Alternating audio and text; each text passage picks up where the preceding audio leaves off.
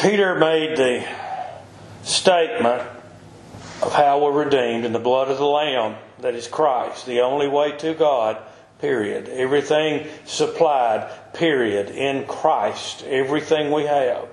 That He was foreordained before the foundation of the world was manifest in these last times for you.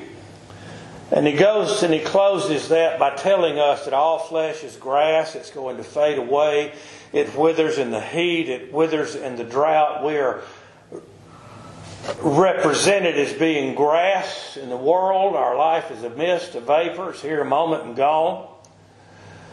And how the things of the world, and you remember this as we come down to the stones, oftentimes change us, the things that we face, the things that go on in life that will fashion one man's heart a little different from the other, where one man undergoes something that another may not, and his life is changed, or his, his heart is changed to a degree by what he's had to face in the world, and even more so how God has blessed him to come through all these things. But he said, The word of the Lord, Christ, and the gospel endureth forever. And this is the word by which the gospel is preached unto you. Mm-hmm. The word being the living word. And if you remember, as we closed last week, we went to Galatians chapter 3 and talked about how the scripture preached to Abraham before Moses was ever on the picture, before there was ever the law given, before there was ever a gospel being preached by men in the New Testament, the scripture preached unto Abraham that he would be a father of many nations through faith. And that scripture is the declared word of God. It's the living word of God. It's Jesus Christ. The Lord sat with Abraham in the door of his tent in the heat of the day. That was Christ. There's no way to hear God. There's no way to see God except in Christ, and Christ sat with him. Saying all that to make the point, chapter 2 begins, Wherefore? Because you're the elect of God. Because you're sanctified of God. Because you're brought into the obedience of Christ and the sprinkling of the blood of Christ because He died for you and brought you to Himself. Because you have an inheritance incorruptible and undefiled. Because you face temptations in the world that are heavy upon you, but yet you're kept by the power of God through the faithful work of Christ to stand at the last day and be taken to glory. Though your faith is tried with fire, because Christ suffered for you. Because the very living Word of God, the very Son of God, suffered for you. Because of these things, because of our duty to be holy, and it is a duty, where it's a duty to worship God.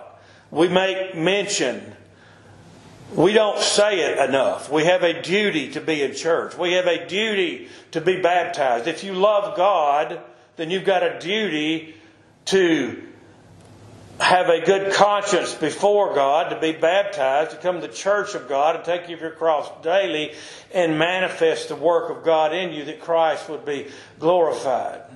Wherefore, through all these things that we've covered for the last several weeks, Wherefore, laying aside all malice, it's hard for a man with a heart as hard as mine is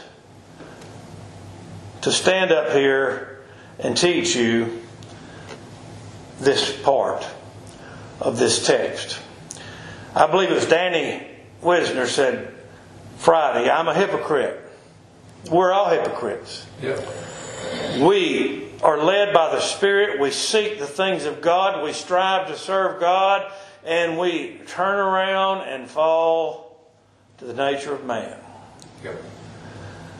If it were not for the grace of God, there'd be no difference between us and those that God left in the nature of Adam. But we are saved in Christ. That work is finished eternally. We do have a home in glory, and we do have the knowledge of that. Through who? How? Christ. Wherefore, laying aside all malice. Now think about that. Think about that. Malice. Premeditated is the word the law uses of man. Premeditated. We think about things. We are angry at someone, so we, we pre think, we pre plan, we study ways to harm them, Yeah. to fight against them, to destroy them. You know, as a police officer, you think, you circle buildings, you drive around banks, and you think about, well, if this bank gets held up, how am I going to approach this situation? Where am I going to come in? How am I going to enter? What am I going to do? Whether they're here or there or there. That's planning ahead. Well, in our nature, we plan ahead against those we consider our enemies. Don't think I don't.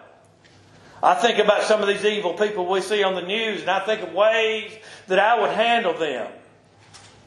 That's malice, a way to hurt, a way to destroy, a way to take power over or to deceive. Thinking of it in religious, spiritual circles. And do not think that a child of God First of all, we all had malice in our nature, and do not think that a child of God is above these things.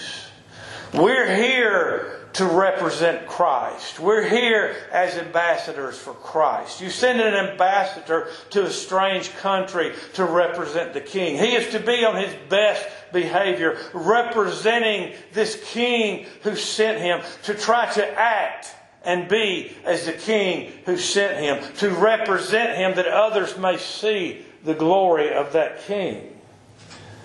And don't think we can't have malice one to another. Think back on churches that have disappeared, the candlestick taken. Many times it's because of false doctrine. Many times it's because we centered on something other than Christ the Lord, who is our salvation, our life, our resurrection.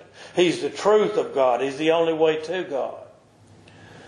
And yet we get angry in the flesh because Satan walks about seeking whom he may devour, planting seeds in our mind. That's why Paul says, You're here. Christ has loved you. Christ has saved you. You're saved in his blood. He suffered greatly for you. So lay aside all malice.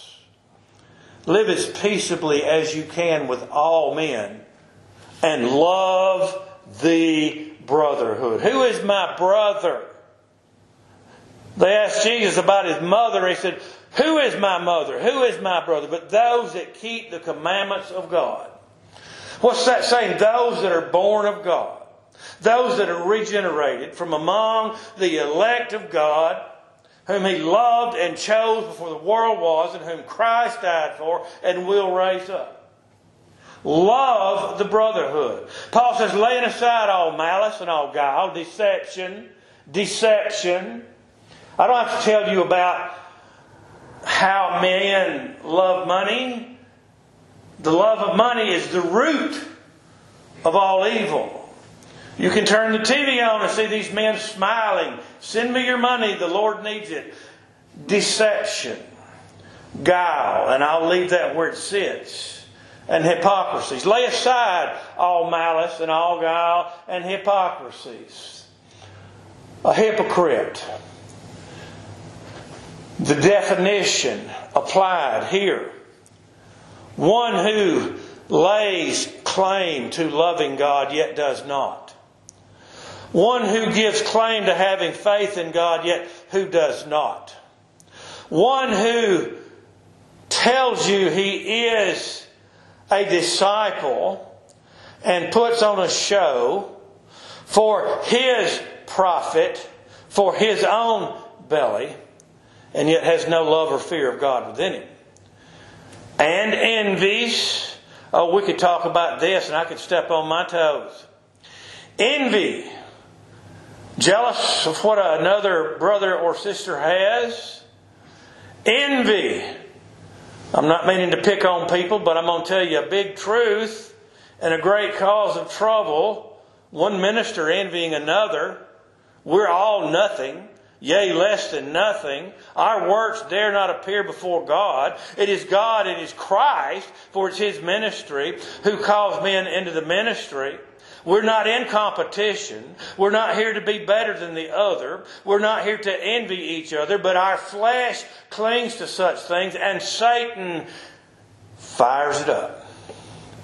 And trouble starts. And all evil speakings. Lay these things aside. This is on my mind because we've been talking a little about the reasons the church suffers. Okay? Put these things aside. Yeah. Put them aside behind you. Draw nigh unto God, and He will draw nigh unto you. Resist the devil and he will flee for you. And old J.B. Thrower from California, the black minister, said he just don't stay fleed very long because he stays in your pocket. What are we to do as newborn babes, babies in Christ, in the mindset of us being new to Christ. You remember the parable the Lord gave about those He uh, agreed for them to work for a, a penny, and they worked all day for a penny, and there were others that came along later, and He gave them a penny also, and the first ones got mad because He gave the second ones the same He gave the first. Yeah. Is it not lawful for me to do what I will with mine own? You see, we're the ones that came second. The law and the prophets were first. We came along second, okay? We're newborn babes to Christ. As newborn babes, being strangers, Ephesians 2, from the commonwealth of Israel, and all the law and all the prophets that came up until John, for the law and the prophets were until John, we're newborn babes as newborn babes, desire the sincere milk of the word that you may grow by thereby. Desire the gospel. Desire the knowledge of Christ. Read, study, pray in the scripture. But you sitting at home on Sunday morning reading the Bible is not going to give you near the benefit that sitting together in the assembly of the saints, which God loves, and the, the fellowship of Christ flowing from heart to heart, you're not going to get that at home like you do here. Because we're assembled together and we sit together in Christ. Desire the sincere milk of the Word that you may grow thereby. We, I agree wholeheartedly. We ought to be telling our friends and our neighbors and those that we know and love about the church and about the Lord above all things. I've always respected you for that because when you work, I know you did that. And that at least brings it to someone's mind where they know the truth. That you may grow because milk causes us to grow. Milk is a nutrient. Now we are to graduate and mature. Yes. To where we can handle meat. But while we're babes, we need this milk. It makes us grow. A newborn babe takes a bottle from his mother's breast and he grows or she grows. He says, if so be, I want to get to the text that you covered. If so be you have tasted that the Lord is gracious, I've often wondered about that because it stands alone there with a period. But he said, if so be that you have tasted that the Lord is gracious. Have you tasted the grace of God? To whom coming as unto a living stone, disallowed indeed of men, but chosen of God and precious. He has come to you This gracious God, this grace of God, which came by Jesus Christ, He has come to you. If you've tasted that, if you've tasted that milk, if you have that knowledge, if you love God, if He loves you, if you're the elect of God, if you've been regenerated, if you're a babe in Christ, He's a living stone, disallowed indeed of men, but chosen of God and precious. In that old temple, first of all, in the wilderness, they traveled around. From place to place, because of their sin, they were made to wander. I don't want to wander. When Solomon, by the grace of God in Christ, built the temple, they laid the ark in its place and they removed the stakes. We have a place in this world which is solid. It's a rock.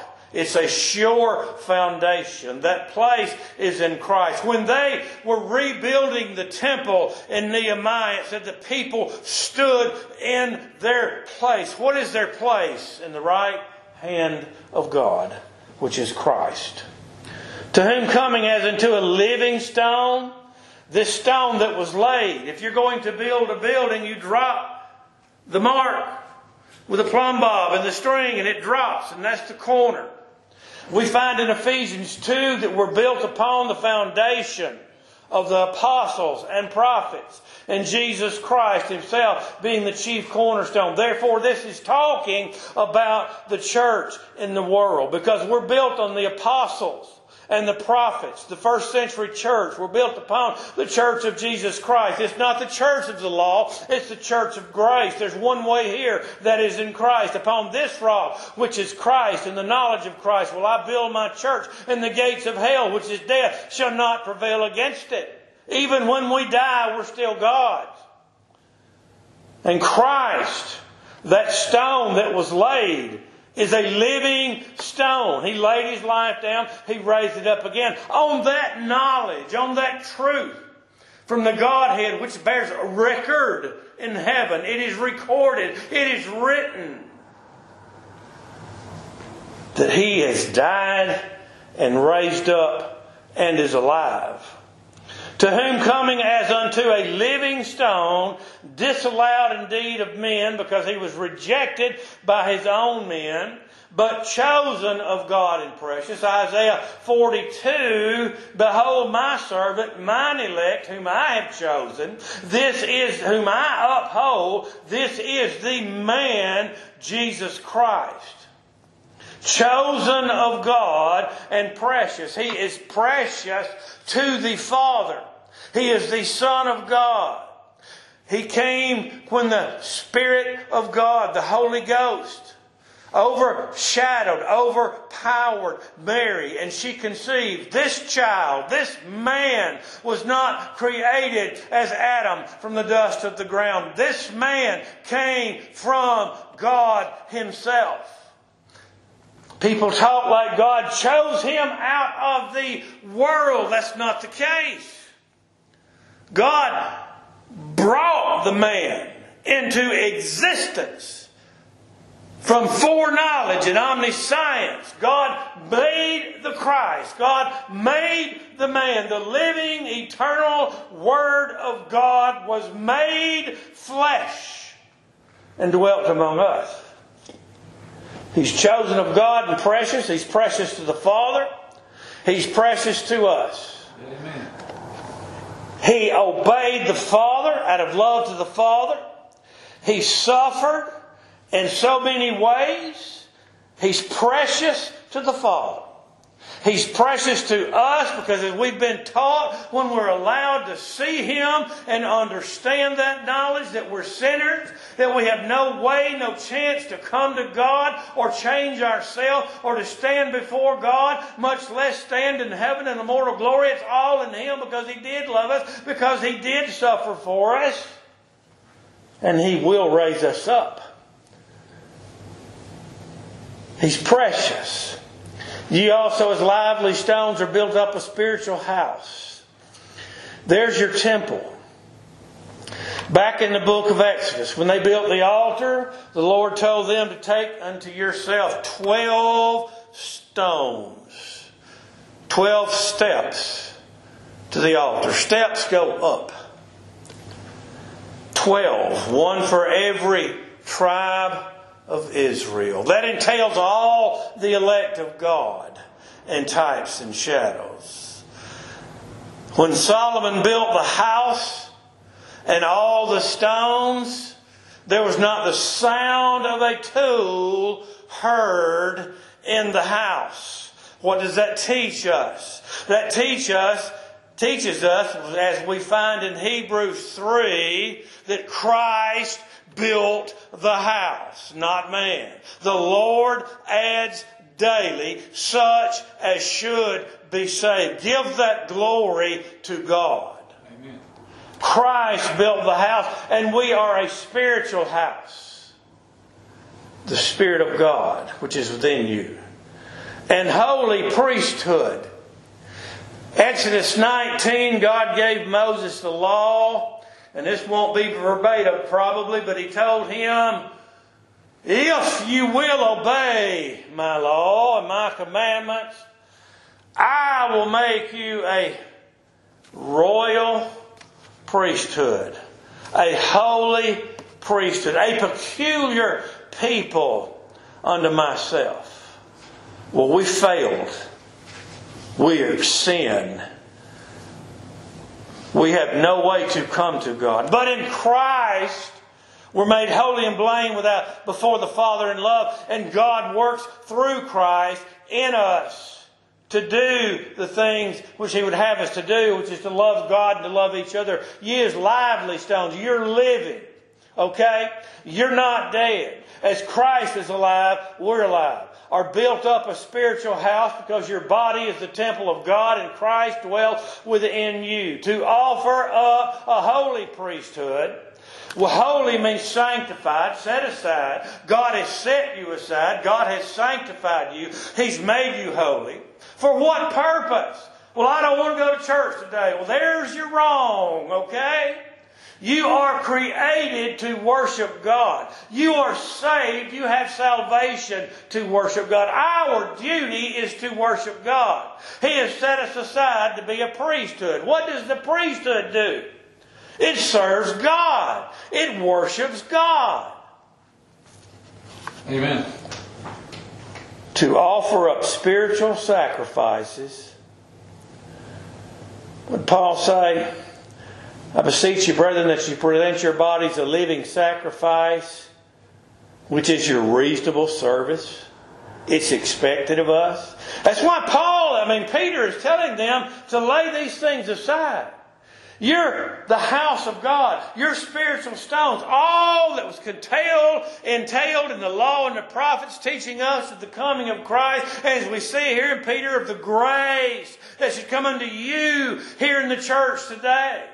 Here in the New Testament church, where men are called of God and given knowledge and given understanding that they may be able to preach unto you the glorious gospel of Jesus Christ.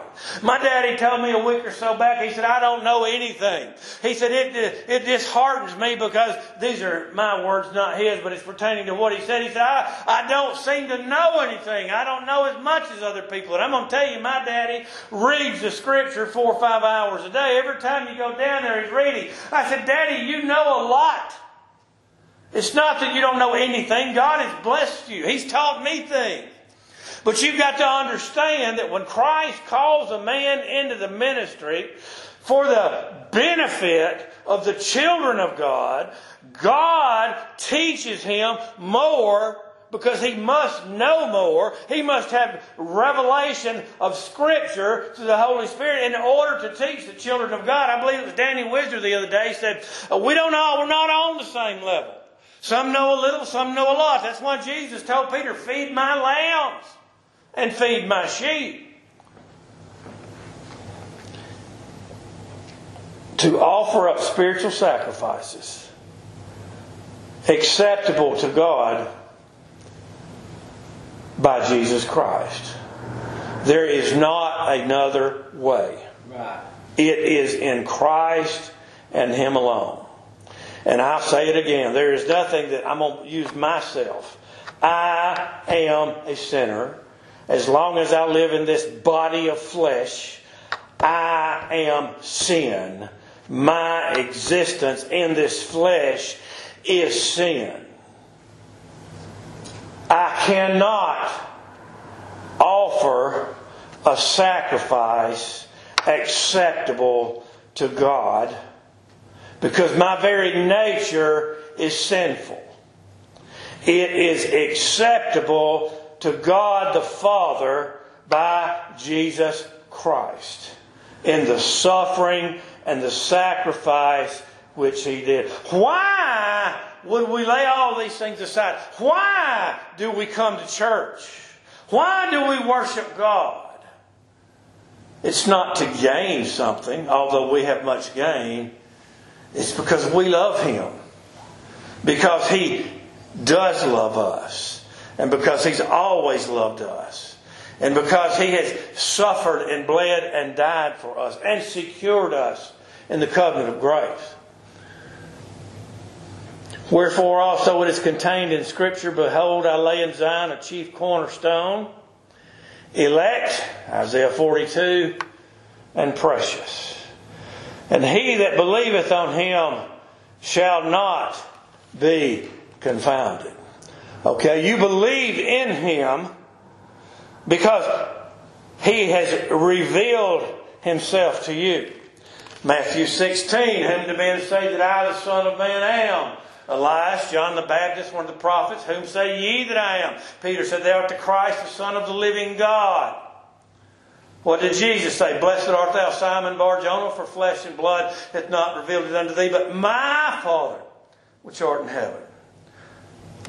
Revelation 1. The revelation of Jesus Christ that God gave to him to give unto you his servants the knowledge of Christ, the chief cornerstone. Therefore, therefore, we are not confounded. Therefore, we are not afraid. Therefore, we are not worried. We're not confused and carried about with strange doctrine. Because Christ is in our heart, just as God wrote upon the heart of the stone, tablet of stone, God writes upon your heart in Christ. You have the knowledge of God. Steve mentioned what he did a moment ago. I thought about things that I've, I've believed all my life and once uh, didn't know didn't know where it was at. Don't even know if I'd ever heard it, but I believed it because I knew God was greater than that. Couldn't prove it. And then all of a sudden, sitting in church, somebody would preach from it. Yeah. And I'd say, I believed that all my life. Where did you get that? The same way you hear things that you say, that's not right. And then the Word manifested. It's not my work, it's Christ's work. We're not confounded. Unto you, therefore, which believe, why do you believe? Because He reveals Himself to you. He is precious. But unto them which be disobedient, the stone which the builders disallowed, the same is made the head of the corner. Those that are disobedient, Romans 9:22 starts that. We'll get into it next week. Those who were fitted to destruction. Those that were left in their own state of nature, those that fitted themselves by rebelling against God, those who rejected Him as being the Son of God, those who rejected His grace because they could not see their sin, and justified themselves by their works. What if God, willing to show what? His wrath, suffered the vessels of wrath fitted to destruction? They refused Him. And their end is and was destruction. Anybody that wants to say, I'm of this or I'm of that, put a religious flavor in there, that has absolutely nothing to do with it. You said truth is truth, no matter where you find it. A lot of God's people preach truth that are not among our people. That's been the case since the church began. We don't have a corner on the market of truth. God's grace extends to His people. I've been to churches, went with Tim McCool years ago, 20 something years ago, to a church he had an appointment at, wanted me to go bear witness. The man stood up before him and preached from Romans chapter 8 and preached the same exact, the same exact thing that we do because God works that. Yeah. To them, it's a stone of stumbling, the, the disobedient and a rock of offense, even to them which stumble at the word being disobedient, where also they were appointed. Okay? They're fitted by their own work and their own nature and their own rebellion. But let's not confuse the two. God is not the author of sin. God did not create sin. God suffers sin. Yes. God sent His Son in the world to suffer, bleed, and die. God did not cause or make those men to deliver His Son up and destroy Him or try to. You go back to the 32nd chapter of Exodus when they had built that pagan calf. The Lord told Moses, Mine angel shall go before thee. He'll lead thee. But nevertheless, in the day of their visitation, I will visit their sin upon them. Their sin. What they did. Yet God sent His Son into the world, knowing full well what they were going to do. And God, through that heinous act of crucifying the very Son of God, saved His people from their sins. Their own wickedness is why they did it. They're appointed. They're appointed to destruction. But ye are a chosen generation, a royal priesthood, and holy nation, a peculiar people, that you should show forth the praises of him who hath called you out of darkness into his marvelous light. It's 12 o'clock. We'll pick up there next week. Good Lord willing.